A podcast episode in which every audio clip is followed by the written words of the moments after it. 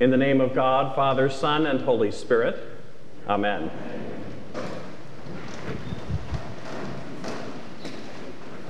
Good morning. I'm delighted to be with you again for my official annual visitation. I'm here fairly often in my role as bishop for ordinations on Christmas Eve and throughout Holy Week, and also more often informally, dropping off or picking up my children from choristers, sitting in the pew on my occasional Sundays off or popping in for midweek Eucharist or on major holy days or for choral evensong and the like. But today is my official annual visitation. And it is, I must say, a genuine joy to be here. A place that, because of the hospitality of your dean and really of all of you, feels like home. And I should say, because this is home, Megan and I will be making a financial pledge to the cathedral as part of our support of a number of different ministries around this diocese. And I hope that you will too next week.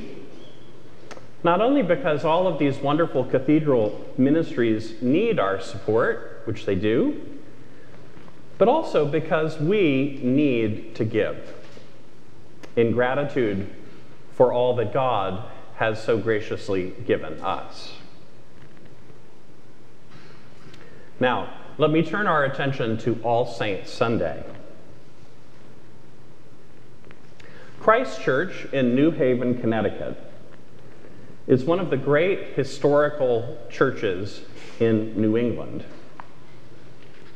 It was founded in 1854 by three sisters, parishioners of Trinity on the Green in New Haven, who wanted a somewhat higher church style of worship.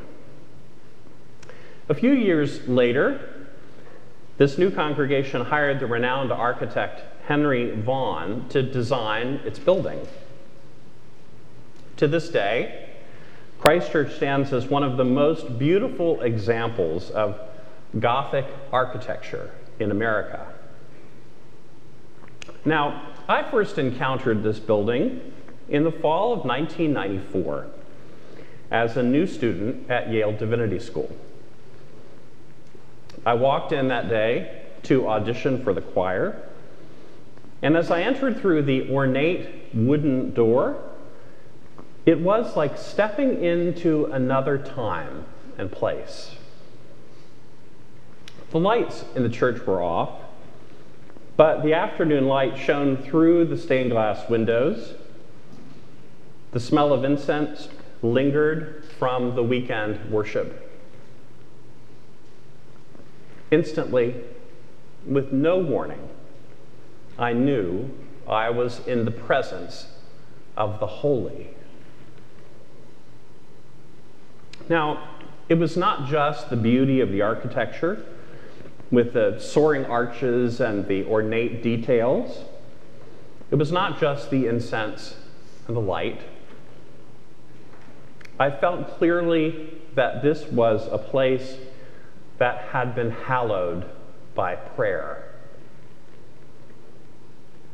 Generations had faithfully worshiped there for over 150 years.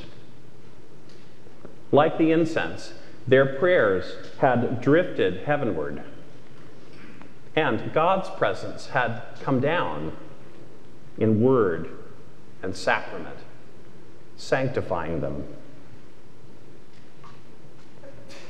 It was, in some respects, a bit like a haunted house, but a godly one. Around each corner of that church, I could imagine another devout person long dead, lingering in that holy place, resting for a moment, paused in prayer. All around me was thick with mystery. My connection to that particular parish went on for a number of years in a variety of different ways. My time there was largely responsible for my being a priest, but those are stories for another time. What I want to share with you today was that palpable sense of holiness, that aura of mystery that gave me goosebumps. When I think about it, sometimes I get goosebumps still. In so many ways, ours is a world drained of mystery. For all the benefits of science, for all the advancements of reason, one consequence has been some loss of those veiled aspects of the creation that point ineffably to the Creator. Even experiences of God, of the holy, can seemingly be explained away scientifically as neurons firing, chemicals surging over synapses. But we need that spine tingling sense of holy mystery. That moment when we know we are in the awesome presence of Almighty God. The Celtic Christians called those places where God is more readily found thin places, spots where the membrane between this world and the next was more permeable. They can be in churches or in nature, or even in an ordinary moment, suddenly lit up unexpectedly with God's presence. We sometimes experience thin places when we are with a loved one near the moment of death, the passing over into greater life. When they happen, as they do just a few times in our lifetime, we never forget them. We carry these sacred experiences with us forever. We need thin places. We need to feel that mixture of awe and just a little bit of fear that reminds us that we are not the lords of our own destiny. For all that we all accomplish, we are but tiny threads in the tapestry of life that God has made. Everything we have, all that we achieve, are by God's gracious and life giving hand. Despite, or perhaps because of our love of ourselves, our insatiable need for self esteem, it is good for us to feel small sometimes. It is good for us to remember that we are but one in a multitude that no one can number. This is one reason why we need All Saints Sunday, which we celebrate today. We need the saints. First off, they are role models for us. And in them, we find the inspiration to live out our own calling as saints. Scripture reminds us that the term saints originally referred to ordinary, not extraordinary Christian people. St. Paul frequently addressed his letters to the saints of a particular city not some, but all of the gathered people of God. Indeed, the term saint is almost always used in Scripture in the plural. Not a super holy individual, but the holy people who are the body of Christ. In his letter to the Ephesians, for example, St. Paul commends them for, quote, your faith in the Lord Jesus and your love toward all the saints, unquote. By which he means the living community of the faithful. Now, All Saints Sunday certainly celebrates the heroic leaders of the church down the ages, those who have received from God the crown of glory that never fades away. But we do so not to differentiate them from us, but rather to find in their faithfulness inspiration for us to do the same. That great cloud of witnesses encourages us along as we run the race that is set before us. Like an eager crowd along a marathon route, they urge us onward, giving us strength we could not find in ourselves alone. We are saints, all of us, by virtue of our baptism. We are a holy people, set aside by God to love God and to love and serve those whom God has made. In that lifelong calling, we get some helpful advice from the Beatitudes in Matthew's Gospel, which we heard this morning. As we strive, with God's help, to live holy lives as members of the body of Christ, we are meant to be on the side of those whom Jesus calls blessed the poor, the hungry, the weeping, the hated, the excluded, and reviled.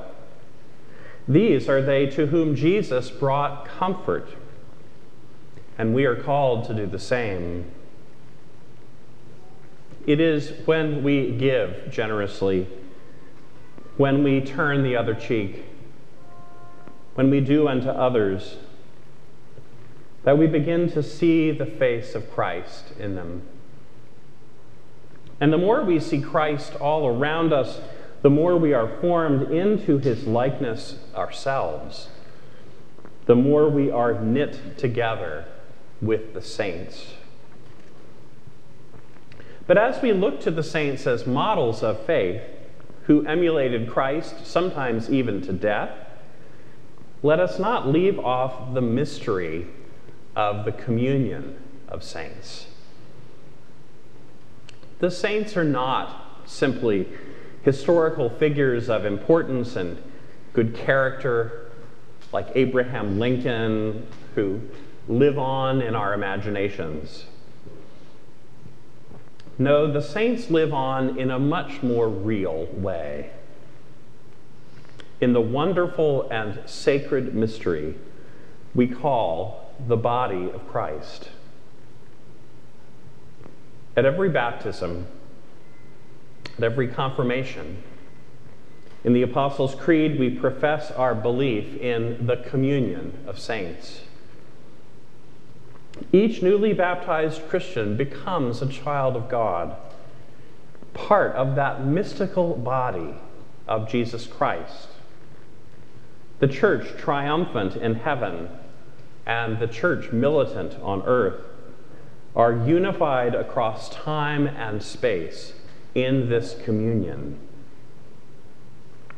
It is a link that shines clearly from time to time in this sacred space in the silent prayers of a penitent or the soaring melody of a magnificat at evensong, in the laugh of a child at an unexpected moment, or the solemn remembrance of someone who has died in hope of the resurrection.